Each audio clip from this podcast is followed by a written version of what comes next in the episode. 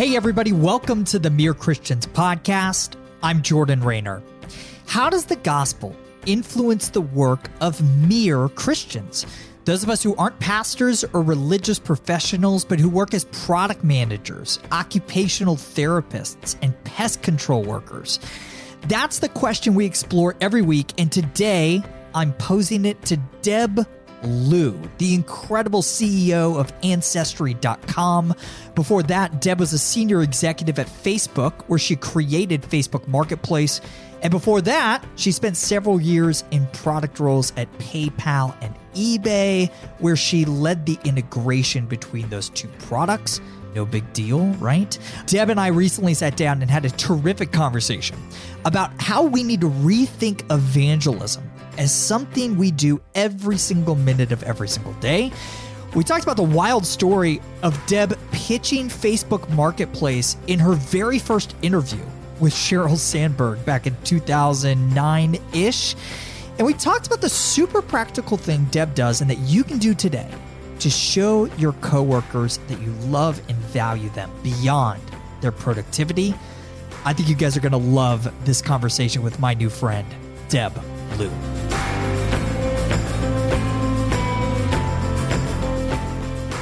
Deb Liu, welcome to the podcast. Thank you so much for inviting me. So, in the introduction, I just rattled off some of your incredible titles, but I may have left out maybe the most fun title. You're the creator of the Mommy School comics, are you not? I am. I am. So, this website's hilarious mommyschool.net tell our listeners what this is real quickly. You know, when my kids were young, they used to just say the silliest things, and I used to post them on Facebook with the hashtag mommy school. And my friends were like, you should turn this into a comic. And so at one point, I finally did. I still make them after all of these years, and it's been super fun. I haven't posted as many as I'd like. I still have a ton I need to post, but it's been a great adventure to remember your kids' childhoods through comics. It's hilarious. And you can be forgiven for slowing down the content. You got a pretty big job these days. Do you draw the cartoons? No, I love art and I do, I would, it just takes me so long. So I hired a few artists over the years to help me with the comic. You guys got to go check it out at mommyschool.net. It's hilarious. All right, Deb, let's start here. I think pretty much everybody knows what ancestry.com is, but for those who don't, what's Ancestry? We're the world leader in genomics and family history. We help you discover, connect, and you know share your family story with your family and with the world, if that's what you choose. Have you? I'm assuming you've gone through the process right? Yes, I have built my family tree with a lot of my cousins. I also have done the DNA test, and it's been really interesting to kind of connect with your family that way. What's the most interesting thing you discovered through that process? You know, our records are really fascinating. We actually have billions of records that we have collected over the years. A lot of them, I think 70 or 80% of them are actually proprietary collections. And so one of the things that we do is we have immigration records. And I actually found the original immigration records for my mother in law when she came to America including the attestation record from a woman from her church. And I showed it to my husband, and he's like, Oh, that's Aunt Mary from our old church. So my in laws actually helped found a Chinese church inside of a Southern Baptist church in North Carolina. And there was a woman from the Southern Baptist church who helped them immigrate to America, which is amazing. That's super cool. I love that. So, all right, you left Facebook in what was it, February 2021? Is that about yeah. right? Yeah. to become CEO of Ancestry. What got you excited about the opportunity? Well, when they called, you know, I was I wasn't sure. I was thinking about leaving, and I had been talking to a number of companies around a CEO position. When Ancestry called, I, you know, I had to learn more about the company. It was something which was a journey of self discovery for me as I built out my own family history. And there's just something really special about documenting your family history and being able to tell those stories. Family has been so important to me. You know, being so far away, we actually grew up in a small town in South Carolina, but my parents would save up for years so we could afford to go to Asia, to go to Hong Kong to see my relatives. And so, you know, it's so important to them for us to stay connected to our family. And now, you know, with all the digital technology, that's not even you know, an issue. But before, you know, it used to cost more than a dollar for a minute to call your own family. And my parents made three or four dollars an hour. You know, my mom actually worked a lot of minimum wage jobs just to help make ends meet. And so I just remember how important that was. And to reconnect with your family and to continue to tell that story, that's what Ancestry does. Yeah. I had to explain to my young girls the other day what a calling card was. That was I used to have tons. That was amazing. That was amazing. We're big fans of the musical In the Heights, and there's a mm. line in one of my girls' favorite songs about calling cards. And they're like, "What? What is this? I was like, kids, you'll never understand. It's not even worth me explaining to you. You'll see it in a movie someday. So I, I am curious. You, you, mentioned your husband's spiritual ancestry. What's yours? Did you grow up in the church? What's the story there? You know, I grew up in the church. My mom actually came to America and went to a Christian university. It's called Calvin University today. It was Calvin College back then. She was not a Christian. She had actually come and my parents and my in-laws applied to just one or two schools, didn't know anything about America. And my mom ended up in Michigan with her brother, and they both went to a Christian university, and that's where she became a Christian. And when she met my father, he became a Christian as well. And we have spent my entire life growing up in churches. And so, you know, it's been wonderful to have that as part of our lives and part of their journey as well. Yeah, it's cool. Deb, this podcast is all about how the gospel shapes the work of our guests. So I'm just curious, real broad question. In your opinion, what's the most significant way you think your faith influences the work you do every day? Well, I think the most important thing is just, you know, what I believe infuses every decision in, in, how I live my life. And I think that that faith, the faith that, you know, we are here to serve a purpose, that we have meaning is so important to me. And so as part of my book in the very last chapter, I talk about my personal mission statement that yeah, I love you know, this yeah, that we're here to to leave the world better than we found it, right? That the interaction we have with each person, we get to choose whether we lift up or we tear down. And so so much of my life has been that, which is how do we lift others up? How does the work that we have, you know, leave its mark in the world? And so so much of that came from my faith. Yeah, you mentioned your personal vision statement in the book, which reads God gave us a short time to make our mark so I want to live each day with purpose. I want to leave people better for having met me. I'm a problem solver, connector, and creator. So I will use those skills to live with no regrets. I love that so much. How did you arrive at that particular articulation of your personal vision statement, Deb? You know, I've always had a version of that in my head. And then, as part of an exercise I was doing a couple years ago, I put it down on paper it helped walk through kind of what do you believe?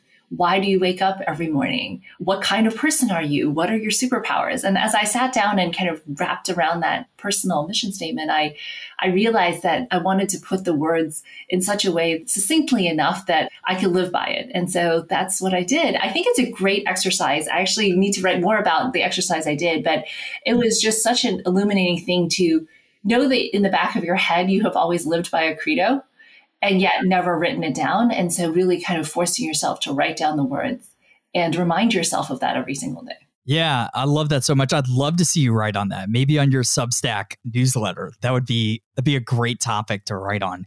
Yeah, you know, from the outside looking in, as I've studied your career a little bit, to me, it appears that one of the ways your faith shapes your work is your deep care for equality and serving underserved populations. Am I reading that right? Is there a connection here? Yeah, that's something that's incredibly important to me. One of the things that, you know, my book is about is how to bring equality in the workplace for women. And I started Women in Product and Nonprofit to bring more women into tech. And the reason is product managers, for those of you who, who aren't familiar, is they are the people who decide what goes on tech roadmaps, what products get built. They are the founders, they are a lot of investors actually come out of this field. And it's really important to me to have more voices represented. And that's what I have spent the last 20 years really focused on is actually bringing more voices to the table. And that, you know, those diverse voices can make our products better, can make our world more fair and equal. Yeah. Whether it's women or any other group of people, what can we as Christ followers be doing in businesses today to help create more opportunities for all and, and do it in a non patronizing way? Like, what does that look like, Deb? Well, I think we go back to, you know, what Jesus represents in the Bible, you know, how he cares for those who are, you know, when we talk about our products, when we talk about our companies, we often are serving the wealthiest. We're serving those who who have the most. But what if we built products that serve the whole world equally? What if we made our products more accessible to everybody? And you know, you look at you know his story of the Samaritan you know, somebody who was reviled for what that person believed, and yet just by choosing how they chose to worship, and yet was somebody he praised. And so, you know, you look at that and you look at his encounter with the Samaritan woman as well, and you see that, you know, the story of God is one that Jesus tells us a story of actually connection, of connecting with people who aren't like us, who have less power than us, and how he raises them up as opposed to tears them down. And I think in our society, we you know don't care as much about the poor or those who have less who have less opportunity and you know we one thing i'd like us all as christians to do is to really open up to what you know the gospel is radical honestly and uncomfortable sometimes and I think that we need to actually ask ourselves when we say we want to be Christ like, what are we mimicking? What are we saying? Yeah. You mentioned this before. You grew up in South Carolina, right? Yes. So you're this Chinese kid living in the deep American South. I'm curious if God used that experience to mold your heart, shape your heart, and give you deep care for those who have historically had less power in our society. Yeah, I mean, I grew up in a place where I looked like nobody around me, where, you know, we would go out in the, the malls or in the streets and people would shout, go back to where you came from. And I just remember that sense of alienation because like you actually heard that. You actually heard people a lot. Like people people are surprised when they hear me tell that story. And I said, it didn't happen once. It's happened all the time. And I think people just don't realize how, you know, when you grow up feeling like the other, you know, as they, they say, Asian Americans are the forever foreigners because we always look like foreigners no matter how long we've been here. I mean, I have friends who are Asian Americans whose grandparents or great grandparents came and they are still seen as foreigners in so, such an interesting way. And, you know, that sense is a reminder that, you know, we as a society tend to tear down those who are different from us. And for me, that was impetus to say, you know what? What does God's love do? It should lift up it should care for others. And so for me, that formative experience helped me see how to support others who have less or who are supported less. Was this part of the reason why you went into business? Did you see business as a vehicle for serving the underserved? Well, you know, I actually started in engineering. My father is an engineer for the government in the Army Corps of Engineers. I had wanted, I studied environmental engineering, hoping to perhaps work on wastewater treatment in emerging markets, actually. And then, you know, the thing about business, though, is that's so powerful and how it shapes our world. And so I decided to go into business because it was an opportunity to shape kind of the products that we build and the things that we we see every single day. And it has such scale. I mean, some of the products I built have, you know, billions of people using it, which is amazing. Over a billion people use Facebook Marketplace, a place to connect through commerce. And that is the kind of scale that I think only business can do. Yeah, I'm glad you brought up Marketplace. It's a great example of this, right? So how, as a Christ follower in the chair of owning that product, a billion users, how were you able to use that position and steward that power on behalf of the powerless? What was different about how you approached the product because of your heart for the marginalized? Well, I think the interesting thing is, yeah, I I could see that you know the power of community commerce could be so powerful on a platform like Facebook that when I interviewed in 2009, there were like 900 employees at the company. I interviewed with Sheryl Sandberg. She interviewed me, and then I pitched her on building marketplace. First time really? I met her. This is my one chance to meet Sheryl Sandberg, and I was going to pitch her on it. Amazing. This and, is during your interview, and you're pitching it. During my interview and she kind of looked at me and she kind of nodded and smiled and she was very kind about it. And she mentions this in the foreword of the book you know and i had never asked her what she thought and she actually wrote it in the foreword which i think is really interesting when i read it. But you know years later actually 2009 i actually didn't really start in earnest until 2015 starting to work on that product. And i didn't get the green light to work on it for many many years. I worked on a number of different interesting businesses you know payments. I also worked on the games business. I worked on some ads products including the ad network. And finally, I had the opportunity to build this. And the reason I saw how powerful this was was because I was a mom and I was working in tech and I was one of the few moms at the company. And I could see how moms connected with each other to help, you know, save money. I mean, it's very expensive to raise a child. And so many moms would tell me, well, I buy all my stuff in moms groups. And I did as well. I have bought and sold all my kids' bicycles on, I'd say, you know, everything that they had, all their clothes and everything. And so, you know, I just love the opportunity to be able to build a commerce that connects communities closer together.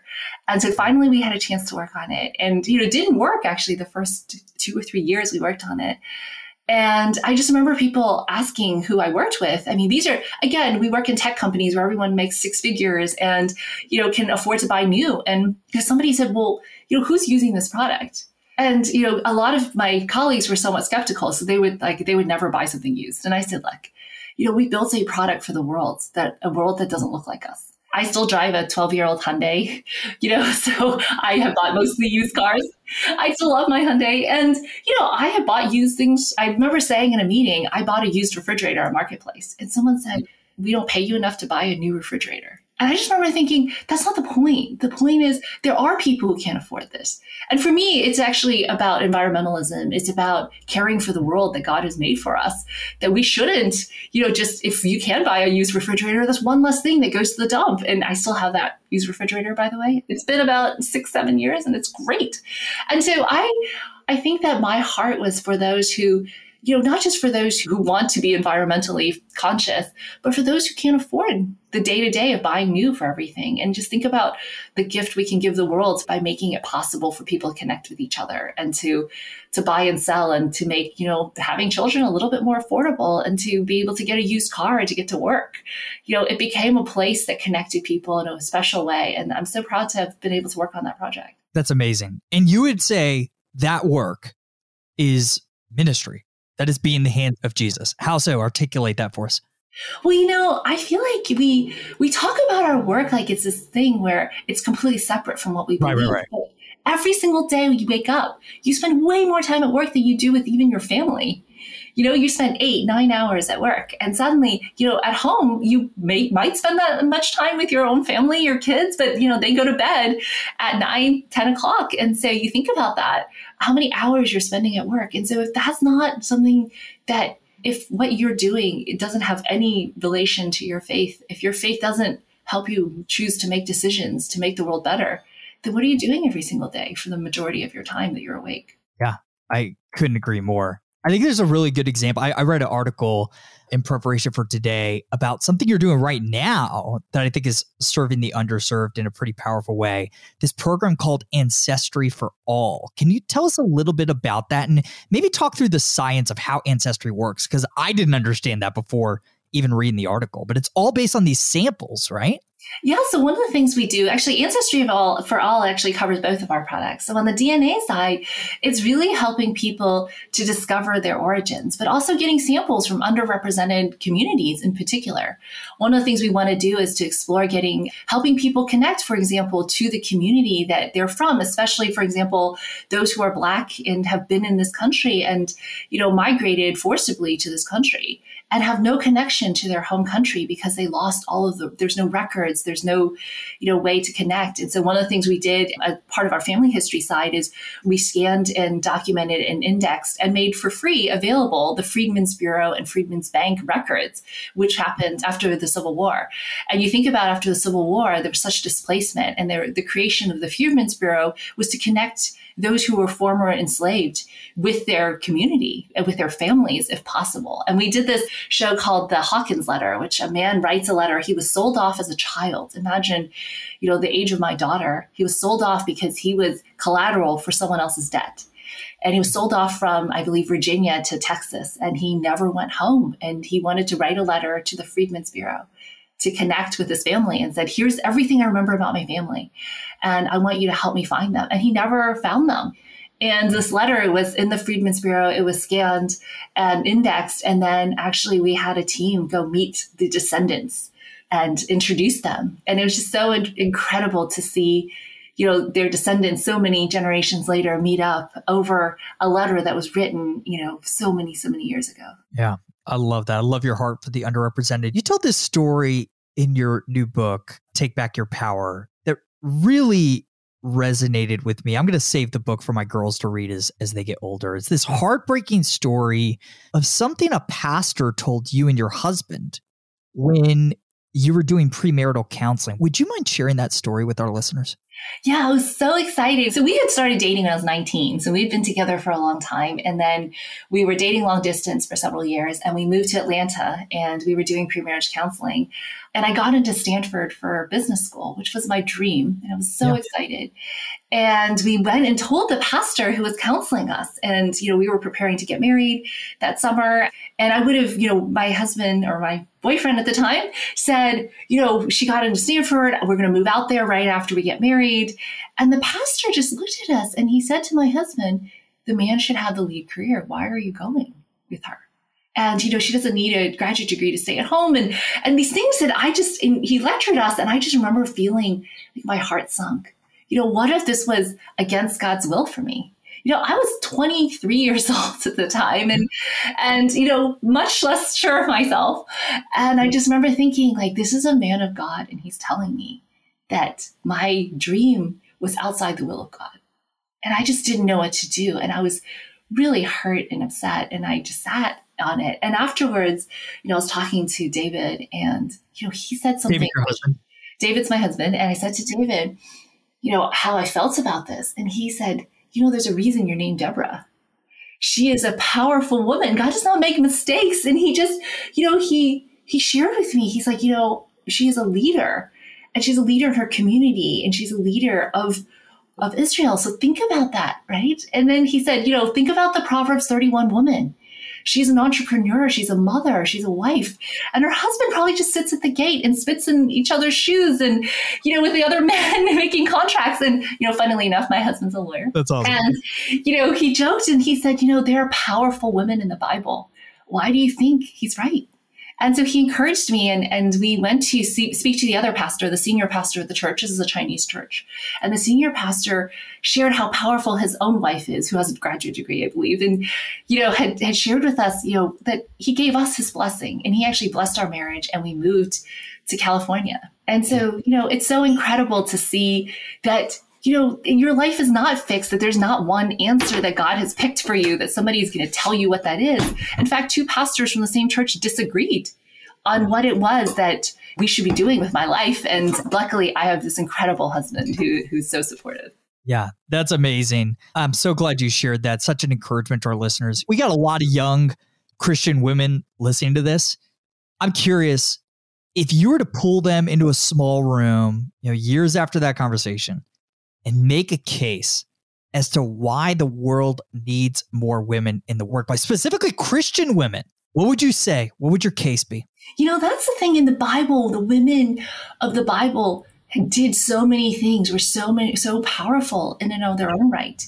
And you know there are women who are innkeepers like rahab. There are those who are you know leaders like deborah. And you know they they labor alongside their husbands in so many cases leading churches leading communities. And i just feel like you know they are powerful in their own right. And it's because god gave them their profession just like you know the proverbs 31 woman. She didn't you know she didn't just care for her home. She had a small business. She was a witness in her community through her hard work. And you know she's praised by the psalmist about her industriousness and her care for her family and for her community. And i think that that is the witness that god has given us uh, about what women can do in the workplace and in their home as well and it doesn't mean that one has to take over the other. It's not about, you know, one or the other. It's actually about integrating the witness that you have at home and at work together. Yeah, it's good.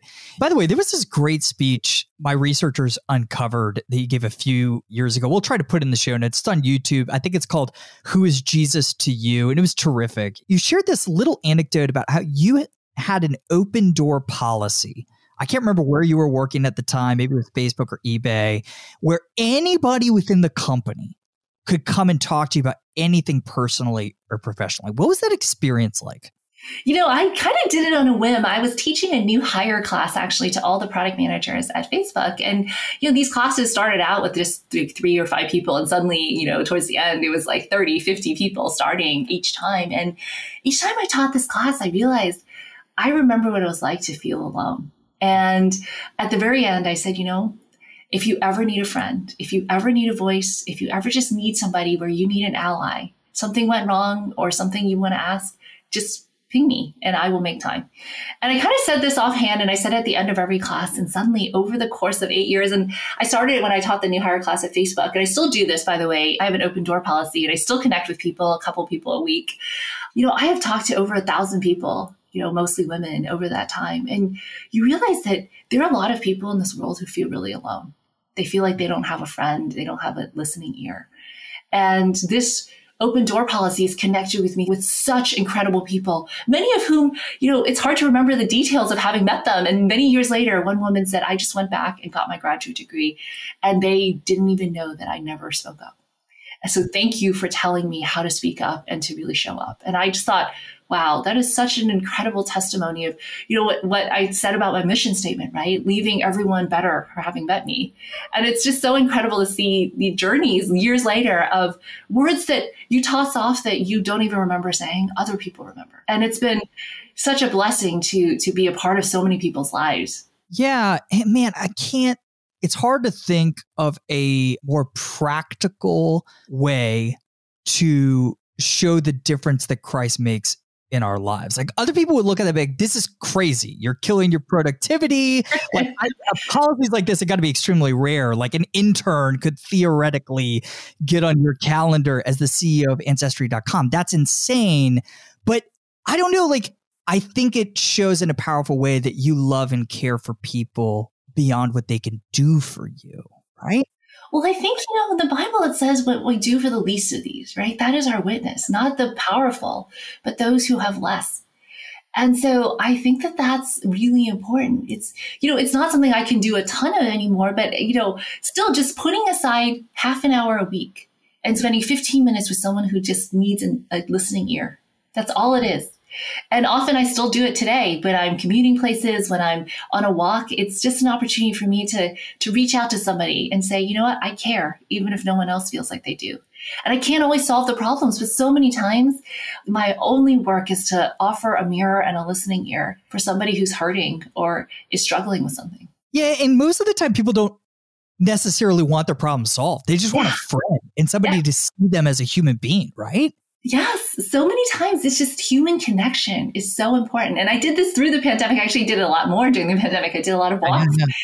And you know, so many people are really struggling with with juggling home and work. A lot of women have asked me like, should I quit my job? You know, I feel like I'm failing at work and home.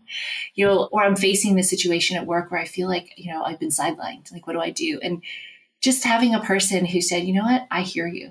And I might not be able to solve the problem, but let me reflect on it with you and I've met such incredible people this way. I love it. I'm going to put this out there as a challenge to anyone who's got significant power within their organizations or not to model Deb here. I, I, think it's a really great practice. Well, the part I do want to touch on is I started this when I was teaching that class, but I wasn't super powerful. I might have had what two or three people reporting to me. It was you know you don't have to be powerful to be a listening ear, and so you don't have to be powerful to be a great witness and to, and to care about others. Yeah, that's a good word. So, that same speech I referenced, you said that you are a quote, master tent maker and an okay Christian, which I love so much. What do you mean by this? Explain what you mean. Well, I think sometimes when they ask Christians to speak at these events, they ask people who are very prominent who happen to be Christians too. Sure. Right, right, right, right. And the best Christians I know are not necessarily the most successful in their career in the traditional sense you know, but they are the ones who labor day to day. And I see that some of the best Christians I have ever met are those who, you know, do not seek the limelight, are not seeking promotion, are giving of themselves in different ways. And so I feel like sometimes in these, in these conferences, you know, that we're asked to speak, it's wonderful to share the stories of people who have had an incredible career who are also Christian and that's what I say, which is, and I told my husband, I said that. I said, like, you know, it turns out I'm a pretty good tent maker, but I'm just an okay Christian. And I feel unequipped to share my story with so many people because of that.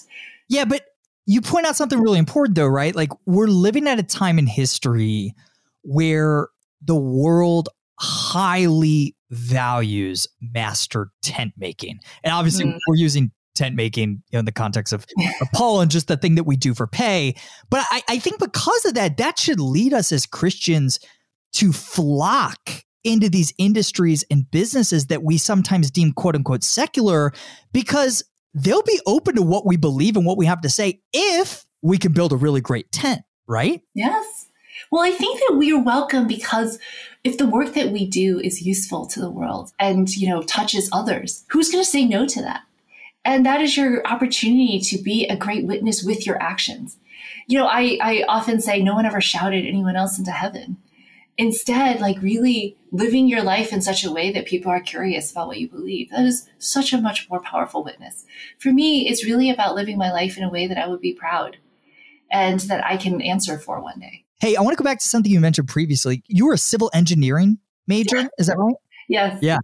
And I've heard that and that you thought for a little bit there of being an architect because you were so inspired by the great cathedrals in Europe, which I agree. I think they're incredible.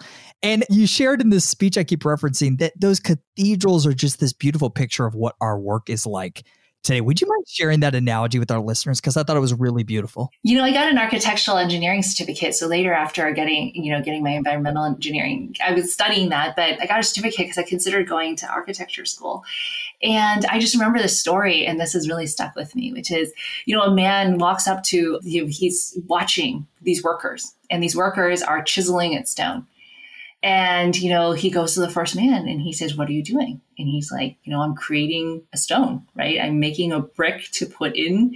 And he said, Okay. And he walks to the second man. The second man is doing the same thing. And he said, What are you doing? And the man's like, I'm building part of the wall, right? I'm building a wall, which is great. And then he walks to the third man and he says, What are you doing? And it looks like they're all doing the same thing. And this man is radiant and he shines light in his eyes. And he says, I'm building a cathedral in the honor of God but they're all doing the same work. And so how you look at the work that you do every single day, you know, are you building something that is, you know, a witness to others? Are you just, you know, merely making a stone? And I think that, you know, how you look at your work matters a lot, not just the work that you do. Yeah. And I, I love that. I think N.T. Wright shared this analogy somewhere a long time ago. Maybe that's where I'm remembering this from. But we also like nobody remembers the names of who built these great cathedrals in Europe. But that's okay. Like the point wasn't that their name was remembered. The point was that they contributed in a small way to the greater glory of God. Amen. Yes, absolutely. Deb, three questions we wrap up every conversation with. Number one, which books do you find yourself recommending or gifting most frequently to others? Well, I recently read The Conversation by Dr. Robert Livingston, and it's the uncomfortable conversation around race that I wish we could have. And so I really recommend you read that book. It is an yeah. incredible book about things that, you know, I think are really hard for the church to wrestle with. And I think is worth, you know, wrestling with those things. I love the book Quiet. Yeah, so good. An amazing book. And I have, you know, she reached out to me on LinkedIn and I just connected with her, but she's like such an incredible author. But she talks about how the world, even churches, favor those who speak up the most and you know and are actually marginalizing or sidelining those who are quiet and how we can be great allies to those who are quiet how those who are quiet can be such powerful forces in the world. And she talks about in all the different places whether it's business school you know in, in schools as well as at churches and, and all of these places in the workplace as well. And so i love those two books and i recommend them to everybody.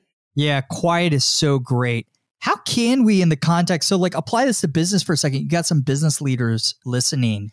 How can they encourage the quieter, more introverted members of their team to speak up? I always ask people, you know, when you actually set up a meeting, are you thinking about hearing all the voices? Because you might be missing 50% of the great ideas in the room. And when I challenge other business leaders about that, they, it just never occurred to them because we have this, we call it popcorn style of speaking, right? When somebody has an idea, it pops, right? And and it favors those. And I, and I wrote this article called "The Secret Bias No One Talks About." It is so much the you know those who can speak and discuss and debate on a dime are given most of the airspace, and we're missing tremendous ideas from people who just need time. And one of the most incredible product leaders I ever worked with said to me, you know, because I asked her why she didn't speak up more, and she said, "I'm a processor." By the time I've processed and thought of what to say, the conversation has moved on. And so I actually wrote this article with tips on how leaders can actually change the environment to make it possible to get all the ideas out. So one is, you know, send out pre-reads so people who need time to process have a chance to do that if they choose to do so. The second one is actually going around the room, telling everybody we're going to vote, but we're going to go around the room and do it. We're going to talk and we're going to go around the room and hear all the ideas. Another way is actually we I do these votes in documents ahead of time so people can write down what they want to say, yes or no, or you know, not now. And then they also write notes as to like what their opinion is. And so if you see something, an idea that it was missed, you can actually go back and call on them and say, Hey, I saw your idea in the document last night. Why don't you share it with the rest of the group? So really these small bias interrupters can be so powerful to actually opening the door to those who whose voices you aren't hearing every single day. Yeah, it's really good. I especially love the tip about the pre-read. Jeff Bezos instilled this policy at Amazon years ago, right? No PowerPoints. You got to write a memo and give everybody time to read the memo before the discussion begins. And I just think that's really, really great. Hey, Deb, who would you like to hear on this podcast talking about how the gospel of Jesus Christ should influence the work we do in the world? Well, I love, I'm, I just started the book by Albert Tate, and I think that he would be incredible. I don't know if you've had him on yet, but I think he would be an incredible speaker. I have had a chance to meet him a couple times, and now I just started his book, and he's just somebody who brings such light into the world. Albert and I are speaking right after each other, right next to each other in a couple of weeks at the Right Now Media Conference. So I'll have to extend an invitation for Albert to come on. That's a great answer. You bring a microphone and you can record him there. Right? There you go. Hey, so Deb, you're talking to an audience of mere Christians who are master tent makers and okay Christians, right? What's one thing from our conversation you want to reiterate before we sign off? The only thing I'd say is you are bearing testimony and witness every single day with every action that you have. And so, you know, are you salt and light or not? And, you know, are the decisions you make, the things that you say, a blessing to others or something that's tearing them down and taking them further away? And I ask because, you know, when we say salt and light, it's really about, you know, really looking at every single day that you live towards are you leaving people better off having met you? And that is what God has made us, brought us here on earth to do is to build up, not tear down. And so I hope that as you think about all the things that happen, you know, regardless of how you feel in every day, that you remember that. It's great. Deb, I want to commend you for the exceptional redemptive, restorative work you do every day for the glory of God and the good of others. Thank you for using your powerful voice on behalf of those whose voices aren't as loud, right? Who are quieter. And thank you for reminding us of the eternal significance of our work and that every action speaks a testimony about what we believe. Guys, Deb's new book is Take Back Your Power. I've read most of it, it's terrific. And hey, where's your Substack? URL. Where's your Substack newsletter, Deb? It's debliu.substack.com. So really easy to get to it. There you go. Deb, thanks for joining us. Thank you so much. Loved that episode. It's going in my archive of episodes I'm going to force my girls to listen to in the future. So grateful for Deb and her work. Guys, if you've got a guest that you'd love to see here on the Mere Christians podcast, let me know at jordanraynor.com slash contact. And please feel free to nominate yourself. I know that's weird. I know it's awkward. Here I am giving you permission to do it. Some of the best episodes of the show come from listeners like you. Speaking of, Thank you for listening week in, week out. It's been amazing to see what God is doing with this show and with this community, and I'm just grateful to be a part of it. See you guys next week.